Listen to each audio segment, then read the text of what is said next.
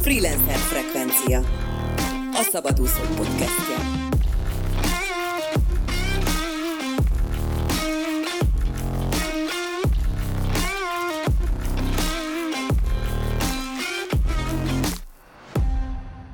A mai vendégem Pusztai Ádám, a Collabri, illetve a kollektíva alapítója, valamint a gyakorlati játékosítás könyvszerzője. Szervusz Ádám, üdvözöllek a műsorban! Hello, hello, örülök, hogy itt lehetek. Kollabri, kollektíva, könyvírás, mesélj nekem erről. Hogy kezdődött ez egész szépen sorjában? Hát úgy tűnik, hogy szeretem a kábetűs dolgokat. Igen, igen, akartam is mondani, hogy az alliteráció erősséged. igen, igen, igen. Hát sokat teszek azért, hogy ez jól működjön, meg értsek hozzá. Ezek közül, az ötletek és projektek közül talán a kollektív az, ami a legnagyobb múltra tekint vissza, illetve a legkorábban kezdődő szerelem volt. Én egyetem alatt néhány jó barátommal, illetve ismerősömmel együtt megnyertem, talán mondhatom így idézőjelben, megnyertem egy hallgatói vezetői pozíciót, nálunk ezt seniornak hívják, ez egy kollégiumi szint tanár verzióra lehet talán magyarra lefordítani, és ez tényleg egyfajta vezetői pozíció, hallgatókkal kell foglalkozni 10 hónapon keresztül. Elképesztően megörültünk annak, hogy ezt a belénk vetett bizalmat megkaptuk, és abszolút fogalmunk nem volt, hogy hogyan kell emberekkel bánni. Úgyhogy boldogok voltunk és tudatlanok, úgyhogy elkezdtük képezni magunkat jellemzően vezetői leadership irányba ilyen skillekkel, csak hogy szép magyar szavakat is használjunk, illetve a nyilvános beszéd felé is elkezdtünk kacsingatni, mert én úgy gondolom, hogy lehet valaki bármilyen király ötletgazda, lehet bármilyen jó ötlete, lehet bármilyen jó vezető, hogyha ezt nem tudja kinyilvánítani, elmondani, nem tud hatással lenni másokra, akkor sok haszna nem lesz, akár mennyire is erőlködik. Úgyhogy mi ezt a két irányt tűztük ki magunknak, és egy jó hangulatú augusztusi estén, valamikor 2014 környékén gondolkodtunk el azon, hogy vajon értjük ezt annyira, hogy a többi más társainknak elmondjuk, illetve elmagyarázzuk, hogy mi az, amit mi tapasztaltunk, mi az, ami szerintünk működik ilyen felsőoktatási környezetekben, ezekből az ötletekből, és akkor ebből az ötletből jött létre maga a kollektíva.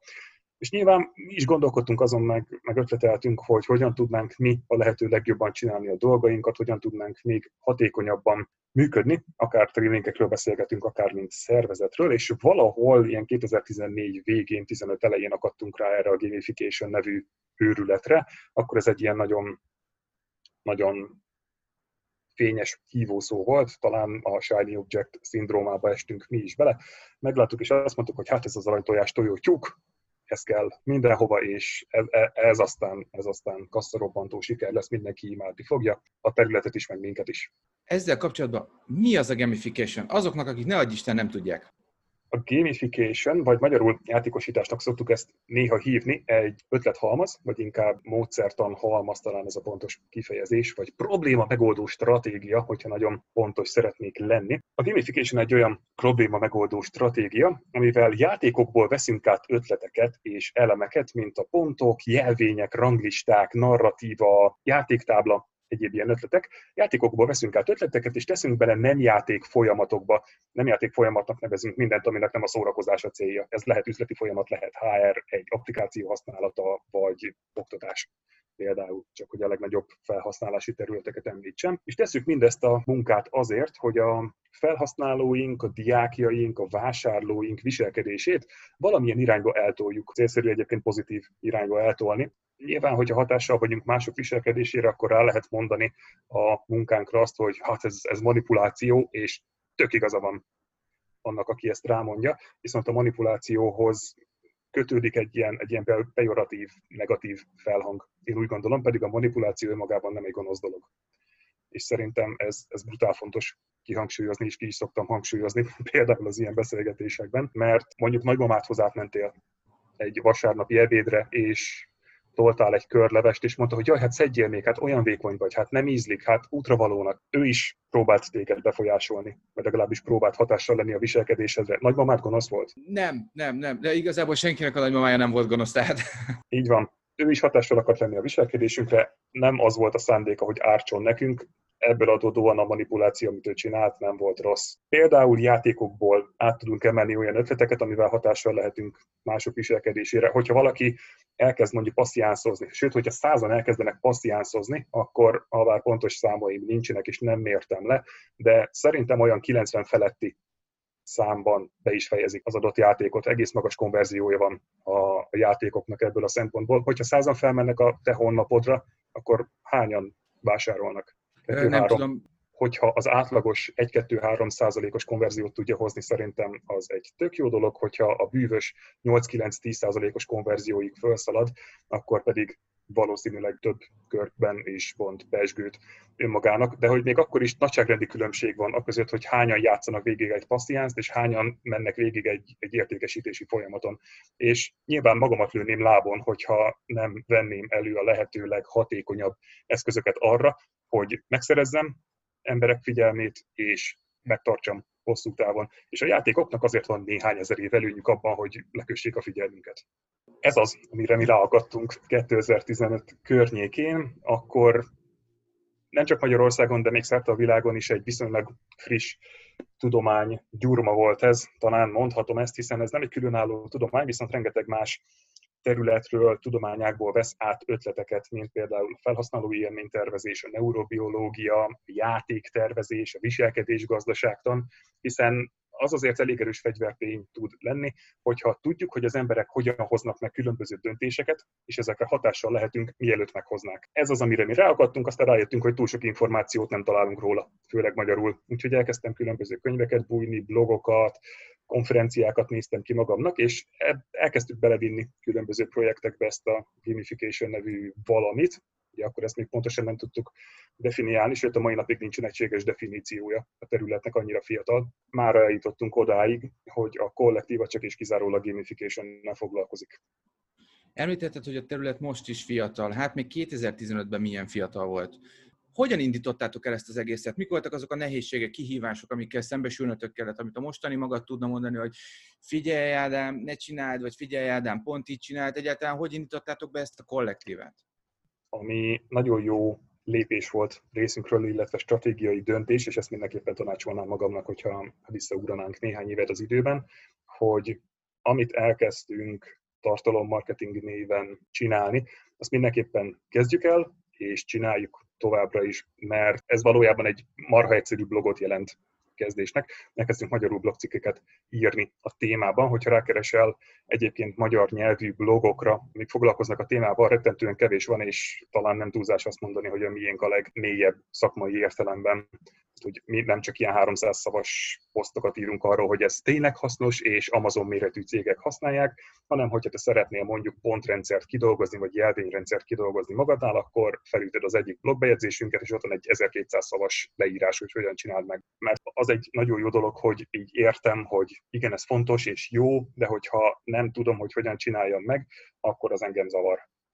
És igazából a, a könyv is valamilyen ilyen gondolatból indult ki, és a blog nyilván ilyen vagy ebből a gondolatból indult ki, valamint egy most már több mint 2000 főt számláló csoportunk is van a témában Facebookon, és én úgy gondolom, hogy ez egy nagyon jó fokmérője volt, illetve visszajelzés volt arról, hogy egy egyre növekvő érdeklődés éri a gamification itthon, hiszen ami nem csak ma, tavaly vagy 2015-ben volt jellemző, hanem talán korábban is, az az, hogy lehet, hogy néhányan, akik a megfelelő körökben mozognak idézőjelben, megfelelő információs buborékban élnek, azok tudják, hogy mi ez a gamification, és látták már, vagy hallottak konferenciákon, és azt gondolják, hogy hát erről így mindenki tud, vagy így használják ezt az emberek. És nekem nagyon meglepő volt az, amikor erről elkezdtem mesélni másoknak, hogy ők erről nem hallottak és fogalmuk nincs, hogy ez mi, vagy hogy ez miért fontos, vagy hogy most játékokat tervezünk, nem, nem játékokat tervezünk. Ugye a játéknak az a funkciója, hogy szórakoztasson. A te bizniszednek nem az a célja, hogy szórakoztasson. És ezeket az apró különbségeket, amik egyébként tényleg apró különbségek, de brutálisan nagy tévhiteket okoznak. Minden játékokat tervezünk, amikor gamificationről beszélgetünk. Ez nem csak a multik játszótere, ez a másik kedvencem, mert ugye a Coca-Cola-nak van arra erőforrása, hogy egy bődületesen nagy PR kampányt csapjon egy játékosított applikációjának. Ezt a 2010-es évek végén például Ázsiában meg is tették, és nyilván ezek jönnek szembe az ilyen nagy és híres kampányok a Dropbox-tól, a Coca-Cola-tól, a Starbucks-tól, és ez nyilván kialakítja azt a tévképzetet bennünk, hogy egyrészt csak a multik játszhatnak gamification-nel, idézőjelben játszhatnak, ez egy ilyen freudi dolog, játszhatnak gamification-nel, másrészt pedig drága. És egyik sem igaz. Hogy én játékosítottam már egy fél éves egyetemi kurzust nulla forintból, és hogyha én meg tudtam csinálni, akkor más is meg tudja csinálni. Úgyhogy ehhez nem kell, nem kell brutálisan nagy mennyiségű erőforrást felhasználni, nem csak világmárkák használhatják, hanem akár a sarki fűszeres, vagy hogyha neked egy frissen induló bizniszed van, akkor is lehet, bár ne ez legyen a fő fókusz. Szerintem tehát, van egy csomó más kattogni való, amit érdemes kidolgozni szerintem, főleg kezdő vállalkozóként. Nem emlékszem, mi volt a gondolat eleje. Tehát 2015 hogyan intottátok el ezt az egészet? Abszolút kék óceán volt, vagy pont ez volt a probléma, hogy még senki nem tudta, hogy mi ez igazából, ezért be kellett valahogy tenni az emberek fejébe, és utána már lehetett vele elkezdeni operálni? Szerintem ez még a mai napig kék óceán ebből a szempontból. Tehát, hogy nem mi voltunk az elsők félreértés nehézség, nem mi voltunk az elsők, akik gamification foglalkoztak. Viszont mára talán mi vagyunk a hangosabbak. Én, én ezt a különbséget látom. És több olyan szakember is van Magyarországon, aki, aki például hasonló a hozzánk tanácsadással foglalkozik, vagy tervezéssel segít más cégeknek jellemzően vannak olyan játékosítással foglalkozó cégek, akiknek egy saját szoftverük van. Halomra nyerik a díjakat az iparágukban fontos és jelentős megmérettetéseken, de én úgy gondolom, hogy azzal nagyon kevesen foglalkoztak, foglalkoznak, magamat is beleértve, hogy elmagyarázzák másoknak, hogy egyébként ezek az ötletek hogyan működnek, ami működik, az miért működik, ami nem működik, az miért nem működik, te hogyan fogod tudni ezt felhasználni, függetlenül attól, hogy milyen bizniszben mozogsz. Nekem ez, ez fontos volt, és azt mondtam, hogy szerintem ez egy nagyon jó szűk piac, egy ilyen nis, amiben bele tudunk menni, mert nekem az volt a tapasztalatom, hogy azok a, azok a cégek, illetve szakértők, ez 2015-6 környékéről beszélgetünk, azok a cégek és szakértők, akik ekkor már gamification több éve foglalkoztak, ők többségében nagyobb cégeket, illetve multikat céloztak meg, akiknek nyilván van arra erőforrásuk, hogy egy, egy sokkal összetettebb projektet létre tudjanak hozni, illetve például szoftveres támogatásra van szükségük.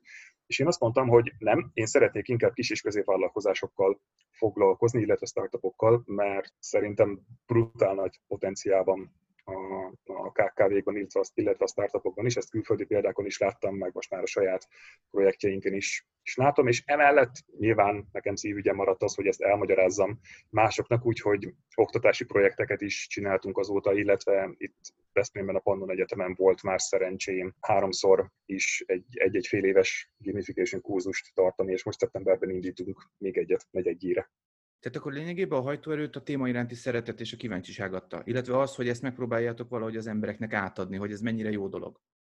Igen, szerintem ez egy ilyen személyiségből fakadó dolog nálam. Ugye nagyon sokan van, én vegyészmérnöknek tanultam, imádom a kémiát, és nagyon szeretem ezt a probléma megoldási gondolkodásmódot. Szeretek problémákkal foglalkozni, illetve elgondolkodni azon, hogy hogyan lehetne megoldani a lehető legjobban, optimálisan. Ezzel párhuzamban én szeretek egyszerre több dologgal foglalkozni. Ugye a kollektíva mellett ott van a Kollabri, nyitottunk Veszprémben, Retorika klubot az utóbbi években, én vagyok a Veszprémi TEDx konferenciának a tartalomért felelős kurátora, illetve licenszgazdája, szóval itt több mindent szeretek egyszerre csinálni, és én így érzem jól magam.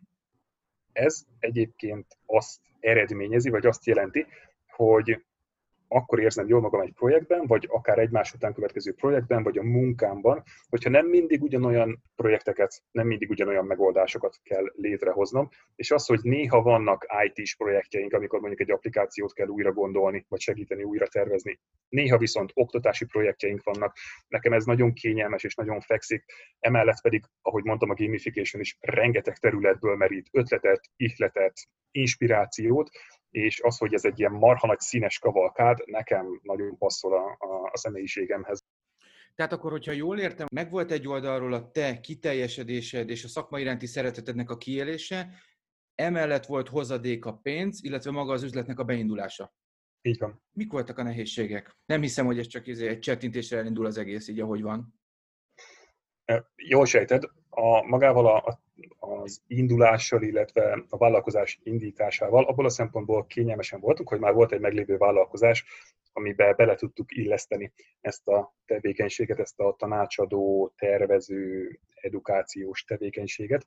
Úgyhogy én úgy gondolom, hogy viszonylag nagy szeletet sikerült lefednünk a hajhullajtó, fejfájást okozó részéből egy ilyen biznisz indításnak. Úgyhogy arra kellett jóformán fókuszálnunk, hogy rendszeresen tartalmat készítsünk, hogy kiderítsük, hogy egyáltalán milyen problémákban segít ez megoldani. Én úgy gondolom, hogy ez elég sokáig tartott nekem, hogy megfelelően tudjam azonosítani azokat a területeket, illetve azokat a célcsoportokat, amiknél hatékonyan tudunk működni, akiknek hatékonyan tudunk segíteni, és feltérképezni azt, hogy nekik pontosan milyen problémájukban tudunk segíteni, illetve a gamification nekik hogyan tud segíteni hogyha ezt egy picit hatékonyabban tudtam volna végezni az elején, nem mondom azt, hogy nagyon rosszul csináltam, de nyilván a mai tudásommal ez sokkal gyorsabban menne, hogyha visszautaznék öt évet. Ez szerintem brutál fontos volt.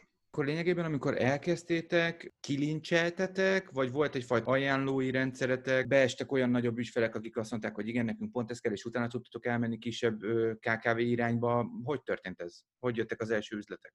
Az egyetemi évek, illetve kapcsolatok miatt megvolt már az a rutinunk, hogy voltak ismerőseink rengeteg például felsőoktatási intézményben, és azt mondtuk, hogy figyelj, van nekünk itt egy új ötletünk, egy ilyen tematikát összeraktunk, gamification például oktatási környezetben, és szeretnénk ebből néhány tréninget tartani, hogy rájöjjünk, hogy milyen kérdések merülnek fel. Menet közben, mi az, ami jobban érdekli, mi az, ami kevésbé érdekli az embereket, és néhány ilyen kört így lefutottunk, ez egy ilyen mondhatni nulla kilométeres termék volt, és valójában ez a termékfejlesztés validálás része, illetve tesztelés része volt ennek a, a dolognak. Én soha nem kilincseltem ebből a szempontból. A korábbi években mindig az volt, és ma is az a, a menet, hogy mindig van egy vagy maximum kettő nagyobb projekt, ami mondjuk több hónapon keresztül fut, és az azért komolyabb odafigyelést és tervezést igényel. Emellett pedig vagy rövidebb, mondjuk ilyen egynapos tanácsadásokat végzünk, amikor igazából elemzünk és rávilágítunk arra, hogy szerintünk emiatt nem használják eleget, vagy elég gyakran, vagy elég sokan az adott terméket vagy szolgáltatást, illetve adunk javaslatokat arra, hogy egyébként hogyan lenne ez fejleszthető. Illetve elkezdtünk mondjuk tréningeket tartani, vagy évente egy konferenciát, és ez szerintem egy egész jó és fenntartható modell, hogy mindig legyen egy vagy maximum kettő nagyobb ügyfél, aki nagyobb odafigyelést igényel, és akkor emellett, ami egyébként belefér, egy, két, három, négy kisebb projekt. Mikor és hogyan lett a gyakorlati játékosítás című könyved? 2018 május. Azért tudom ennyire pontosan megmondani, mert én 2017-ben voltam Brightonban, ez Angliának az egyik legdélibb csücske, Brightonban egy gamification konferencián előadni, és onnan úgy jöttem haza, hogy hát ilyet csinálni kell, mert tök jó, tehát hogy olyan emberekkel ültem le egy asztalhoz, ez egy, ez egy kétnapos konferencia volt, olyan emberekkel ültem le egy asztalhoz, akinek én a könyvéből tanultam, akinek a videóit néztem, akinek a blogját olvasom, és azt mondtam, hogy, hogy ez, ez brutál menő, hogy én szeretném ide eljutatni azt, ami egyébként otthon, vagyis itthon van, és 2017 végén úgy jöttem haza, hogy csináljunk egy ilyet. És akkor azt mondtuk, hogy oké, szálljunk rá egy fél évet erre a tervezésre, és akkor 2018 májusában csináljunk egy ilyen konferenciát, ez lett a Gamako, a Gamification Magyarország konferencia. És milyen jó lenne, hogyha egyébként nem csak külföldi anyagokat tudnánk ajánlani, hogyha valaki rákérdez, hogy ebbe hogyan lehet jobban beletanulni, és akkor játszottunk el a gondolattal, valójában ez is 2017 vége, hogy a meglévő anyagokat, illetve ötleteket és tudást össze lehet rendezni egy ilyen alapozó, de nem csak kötszurkáló stílussal megáldott könyvbe, mert ugye lássuk be, azért az amerikai irodalomból idézőjelben fordított könyvek nagyon gyakran mondjuk a 80% a sztori, ami szerintem nagyon tanulságos, de nem hasznos. Tehát, hogy, hogy rá tud világítani egy-két jó dologra, de mondjuk nem tanulsz meg belőle semmi konkrétat. Tehát, hogy nem ad a kezedben mondjuk egy tutoriált, és én ezt hiányoltam a szakirodalomból, és azt mondtam, hogy oké, írjunk egy ilyet. És ennek lett a, a hat hónapos sprintnek az eredménye ez a, ez a 300 oldalas őrület idézőjelben. Wow! 2018 május, kijött a könyv. Mi történt utána? kijött a könyv, és megvolt, megvolt a konferencia, ez egy több mint százfős konferencia volt már akkor is. Idén lett volna a harmadik, de hát beütött a valóság, úgyhogy ezt egy kicsit tolnunk kell, de én akkor vettem igazán észre, és nem, nem, nem is ez a jó szó, hogy észrevettem, hanem akkor értettem meg, hogy én abban az információs buborékban élek, illetve abban a hitben ringatom magam, hogy hát Magyarországon azért ez iránt, a téma iránt, hogy gamification, meg ilyen viselkedés, tervezés, hát lehet, hogy annyira még nem tartott ez a piac, hogy, hogy többen érdeklődjenek. És nekem ott az volt az első ilyen pofon, hogy de, vannak emberek, akiket igenis érdekel, hogy hogyan tehetik hatékonyabbá és érdekesebbé a munkájukat. És akkor azután kezdtünk el egy picit jobban foglalkozni azzal, hogy ne csak blogposztokat írjunk, figyeljünk egy kicsit jobban oda a gamification csoportra, Facebook csoportra, és akkor nyilván elkezdtünk sokkal mm, integráltabban tartalmakat készíteni. Úgyhogy egy fokkal szerintem mélyebbre mentünk ebben a tartalommarketing nevű erdőben. Valahol, valahol 2018 vége felé jött az első olyan ügyfél, aki azt mondta, hogy hát azért keresett meg minket, mert, mert látta a blogot és hogy marha jó. Hol tart most a kollektíva, hol tart most Pusztai Ádám, és egyáltalán a gamification piac Magyarországon? Az, hogy a gamification piac hol tart, fogalmam nincs.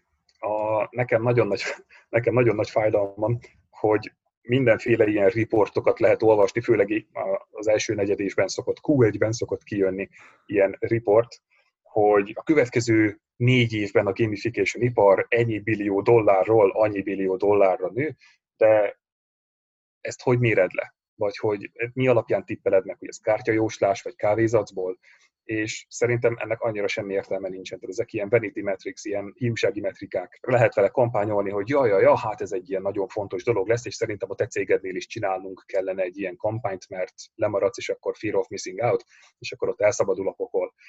Szerintem ennek gyakorlatilag, vagy gyakorlati haszna nincs, és ezért nem is tudom megmondani, hogy egyébként hol tart ez a magyarországi gamification ipar. Nyilván én is a saját kis buborékomban élek. De el tudom mondani, hogy szerintem egyre több olyan vállalkozás van Magyarországon, főleg IT-szektorról beszélek, egyre több olyan vállalkozás van, akinek digitális terméke van, és szeretné elérni azt, hogy nyilván brutál sok órát, munkaórát beletett abba, hogy legyen egy nagyon jól működő terméke, és talán még a UX-ig is eljutott. Nagyon sok olyan céget látunk egyébként, ahol úgy fejlesztenek digitális terméket, hogy nem foglalkoznak, nincs külön ember UX-re dedikálva. De eljutnak odáig, hogy van egy nagyon jól működő, szakmailag nagyon patent termékük, és mondjuk ilyen másfél perces sessioneket hagynak ott a userek, tehát másfél percig használják a terméket, és akkor utána így nem ami azért elég para, tehát hogy nem, nem ezért dolgoznak egyébként az emberek mondjuk másfél évet napi 8 órában, hogy másfél percet használják a cuccot, úgyhogy érdemes elgondolkodni azon, hogy amellett, hogy valami nagyon jól működik, mert neked van lyukas cipőd otthon? Nincs, nem tartom. Nagyon szomorú. Képzeld el, nekem van. Oh. És azért, mert a funkciójában az nem egy jó termék. Ez tény. Mert hogy lyukas. Egyet több luk van rajta, mint kéne, igen. Egész pontosan, igen, cipőnként egyet több lyuk van rajta. De hogy hát a szemetet levinni még jó, nem? Meg így pakolászni. Tény. Ha rossz a termék, akkor miért nem dobom ki? Meg tudom ezt racionálisan magyarázni? Általában nem. Egyébként is, hogyha tudjuk, hogy mennyire nem racionálisan viselkednek vagy döntenek az emberek, akkor erre hatással tudunk lenni. És ha tudjuk, hogy egyébként van egy, van egy jól működő funkciójában jól működő termékünk, akkor el lehet azon gondolkodni, hogy hogyan tudjuk ezt érdekessé és vagy szórakoztatóvá is tenni, amellett, hogy még hatékonyabb lesz, és ugye erre jó a, a gamification, és ezt mostanában én a, a digitális terméket fejlesztő cégeknél egyre gyakrabban látom, illetve az üzleti, főleg a sales marketing folyamatokba való beszivárgását. Azért nem említem kifejezetten a HR-t. A HR terület egyre több és egyre gyakrabban használ ilyen játékosított, mondjuk toborzás kiválasztási ötleteket és megoldásokat, viszont én nem foglalkozok HR folyamatokkal, meg jellemzően nagyobb cégeknek, multiknak vannak HR-es kihívásaik. Mi nagyon ritkán foglalkozunk multikkal, százból egy az arány erre. Úgyhogy én kb. ezt látom, illetve a, nyilván az online otthon oktatás egy igen erős rugás volt az oktatási folyamatok játékosításába is. Rengeteg tanár ismerősöm van, illetve látom a csoportokban, hogy tanárok mennyire kreatívan használnak fel különböző játékosított ötleteket. Nagyon sok játékosított oktatást támogató szoftver is van, weboldalakról beszélgetünk, és ezeket nagyon szeretik Magyarországon is, magyar fejlesztés is van belőle. Úgyhogy mm, én úgy gondolom, hogy az oktatás egy nagyon jó virágkorát éli, már nem frissen kezdve, már hónapok, évek óta, és az utóbbi időben szerintem az üzleti felhasználás, illetve a digitermékes az, ami megerősödött. Én ezt látom a piacból itthon. Milyen aktív projektjeid vannak mostanság? Ugye egyfelől van egy kis kollektíva, ott helyt kell állni, néha egy kis Toastmasters, amikor azt teheted.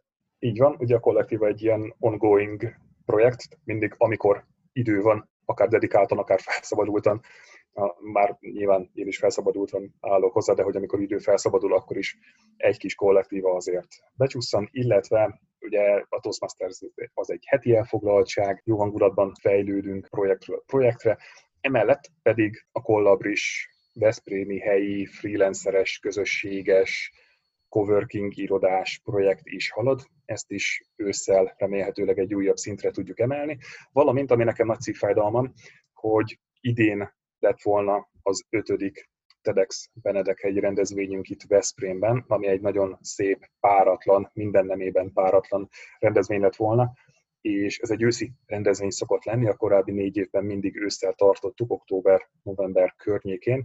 Viszont ahhoz, hogy ezt meg tudjuk tartani, az előadóinkat el kell kezdeni felkészíteni július-augusztusban. Már ennek folynia kellene, vagy legalábbis július végétől ennek neki kellene állnunk, viszont a tavaszi helyzet miatt én nem vagyok hajlandó, vagy nem voltam hajlandó azt mondani, hogy figyú, akkor lehet, hogy te mondjuk Pestről, vagy Nagykanizsáról, korábbi években volt, aki Nagykanizsáról jött hetente gyakorolni, nálunk az elvárás. Improvizált beszéddel egy TEDx színpadra szerintem ne állj ki. Én nem mertem azt bevállalni, se morálisan, se vírus helyzetileg, hogy van, akinek azt mondjam, hogy figyelj, nagyon jó témád van, de akkor te most utazzál hetente mondjuk akár egy órát azért, hogy tudjunk felkészülni, és ezt a helyzetet valójában azzal tudjuk feloldani, vagy megoldani, hogy ezt az ötödik nagyobb rendezvényt eltoljuk jövőre, hogy szerintem ez egy nagyon bizonytalan helyzet még mindig, főleg az őszi időszak, ez a szeptembertől kezdődő időszak, és egy kisebb rendezvényt tartunk. A TEDx egyébként 11 különböző rendezvényt jelenthet, tehát 11 különböző licensz típus van, és egy kisebb típusú rendezvényt szeretnénk majd tartani az összer, és akkor az egy picit kisebb felkészülést és, és ráhangolódást igényel, ezzel talán fent tudjuk tartani egyrészt a saját kis közösségünket, másrészt pedig mm, egy áthidaló megoldásként tudunk erre gondolni. Úgyhogy ez, ami általánosságban foglalkoztat minket mostanában, illetve kb. ezt hozza majd a jövő általánosságban. Azt szabad tudni, hogy mi ez a kisebb TEDx rendezvény? Szalon típusú licensznek hívják, illetve szalon típusú rendezvénynek. Ezt onnan tudod, hogy melyik TEDx szalon típusú rendezvény, hogy oda van írva a végére, hogy szalon. Például TEDx Budapest szalon, volt már ilyen, vagy TEDx Bécs, TEDx Vienna szalon szokott lenni. Az ilyen szalon típusú rendezvények általában ilyen 50, maximum 100 főig érvényesek, ez lehet akár egy két órás, két-három órás session is, nem kötelező például élő előadást hozni, már úgy értem, hogy betített előadásokat is lehet, illetve kerekasztalbeszélgetés is beleférhet. Ugye egy klasszikus TEDx eseményen nincs kerekasztalbeszélgetés, ott élő előadások vannak egymás után maximum 18 percben. Hova tudod betenni Pusztai Ádámot, esetleg a kollektívát, kollabrit egy 5-10 év múlvára? Hol látod magad? És most a helyzettől teljesen, a jelenleg kialakult helyzettől teljesen elhatárolódva, meg a TEDx-et is. Szerintem érdemes külön szedni ezeket a területeket.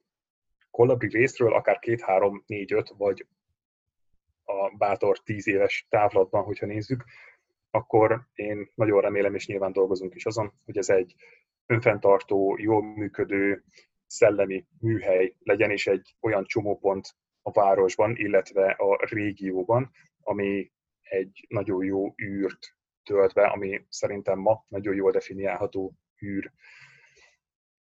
Hogyha a kollektíva oldalát nézzük, akkor én nagyon remélem, hogy a közeljövőben sikerül egy egyre növekvő, akár mennyiségben, úgy értem létszámban, illetve szakmai éjségben növekvő társaságot összehozni, talán mondhatom ezt közösségnek is, akik szeretnének minél jobban elmélyedni a gamificationben, illetve a viselkedés tudományokban, és erre mit még úgy gondoltuk tavaly év végén, hogy nagyon jó lenne egy ilyen, egy ilyen tagsági rendszert kidolgozni, ahova videókúzusokat feltehetünk, és egy valódi szakmai közösséget hozhatunk létre, illetve támogathatjuk tudással azokat, akik szeretnének a saját gyakorlatukba beépíteni, akik szeretnék a saját gyakorlatukba beépíteni ezeket a tudományokat. Aztán beütött a valóság, és kitaláltuk, hogy oké, okay, akkor ezt nem a negyedi, negyedik negyed évben hozzuk létre, hanem akkor az első negyed évben ezt elkezdtük kidolgozni, illetve a másodikban. Úgyhogy ez már egy működő projekt, ez az akadémia projektünk, és én nagyon remélem, hogy a következő években, vagy talán évtizedet is merné, mer, merhetnék mondani, a következő években, évtizedekben ez egészen odáig fog nőni, hogy a gamificationnek és a viselkedés tervezésnek egy ugyanolyan elismert és jól ismert, illetve széles körben alkalmazott tudományra, tudományként tudunk tekinteni, vagy területként tudunk tekinteni, mint mondjuk a marketingre, vagy a marketing szövegírásra. Ugye egy 10-12 évvel ezelőtt szerintem a marketing szövegírás hasonló cipőben járt, mint mi. Hogy ha valaki mondjuk 2005-ben, 6-ban azt mondta, hogy én marketing szövegírással foglalkozok, akkor így néztek rá, hogy irodalomorán megtanítottak minket szöveget fogalmazni. Igen. Ez, ez miért, miért kell ez a marketingbe? És őket is meg kellett erre tanítani, illetve el kellett magyarázni, holott nyilván Amerikában ez már több évtizedes múltra visszatekintő dolog. És nem azt mondom, hogy a, a gamification mindenhol gyerekcipőben jár, mert én elképesztően irigylem azt, ami tőlünk nyugatra, illetve tőlünk keletre van, mert el nem tudod képzelni, hogy Törökországban milyen menő projektek és rendezvények mennek gamification témában. Azt már meg sem említem, hogy van olyan játékosított oktatási projekt, ami háborús taktikákat magyaráz el porosz katonáknak, 19. század, és az is egy játéktábla, ahol ilyen kis tankokat, meg ilyen egységeket kell pakolászni, és így lehet megtanítani az ifjú harcosoknak, hogy mi hogyan működik egy harctéren, illetve milyen taktikákat lehet használni. Ez is egy játékosított oktatási megoldás, nem újdonság, nem is tíz években mérhető a, a kora egyébként. Viszont ilyen 2002 óta kb. 2002-ben használták először a gamification kifejezést, akkortól lehet azt mondani, hogy hát ez, ez így gamification, de messze vagyunk még attól szerintem itthon, hogy ez egy mindannyiunk mindennapi gyakorlatába beépülő dolog legyen.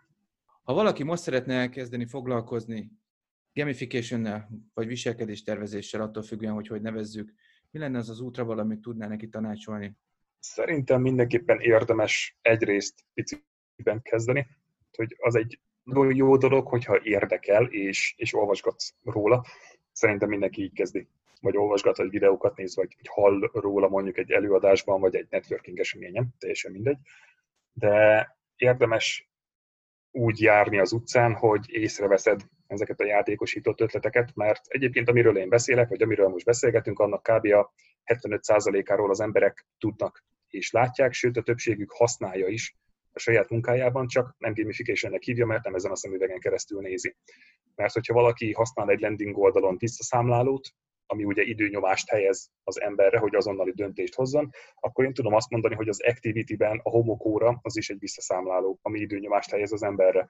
Tehát akkor mondhatom azt, hogy a te landing oldalad játékosított, mert van rajta egy játékelem. Nagyon sok olyan ötlet van, amit az emberek használnak, én rá tudom mondani, hogy ez játékosított, vagy viselkedés tudományból levezethető ötlet, például, hogy a, nem tudom, a Starbucksban, vagy az ilyen gyorséttermekben miért mindig a középső menü legkedveltebb, vagy a legtöbbet választott. Szeretnél egy összetett csomagot létrehozni, vagy összetett csomagot árulni, akkor azt hogyan érdemes beárazni, miért csinálják nagyon sokan azt, hogy az ár, amit kiírnak, az 9-esre végződik. Tehát van egy csomó olyan ötlet, amit egyébként használunk, nem feltétlenül tudatosan, hanem azért, mert mások ezt mondták, vagy korábbi kampányoknál működött, úgyhogy használom most is, biztos be fog jönni, mert ugye ha kalapácsunk van, akkor mindent szögnek nézünk, de, de azért így kísérletezünk egy kicsit, vagy legalábbis próbáljunk rájönni, hogy, hogy minek milyen hatása van.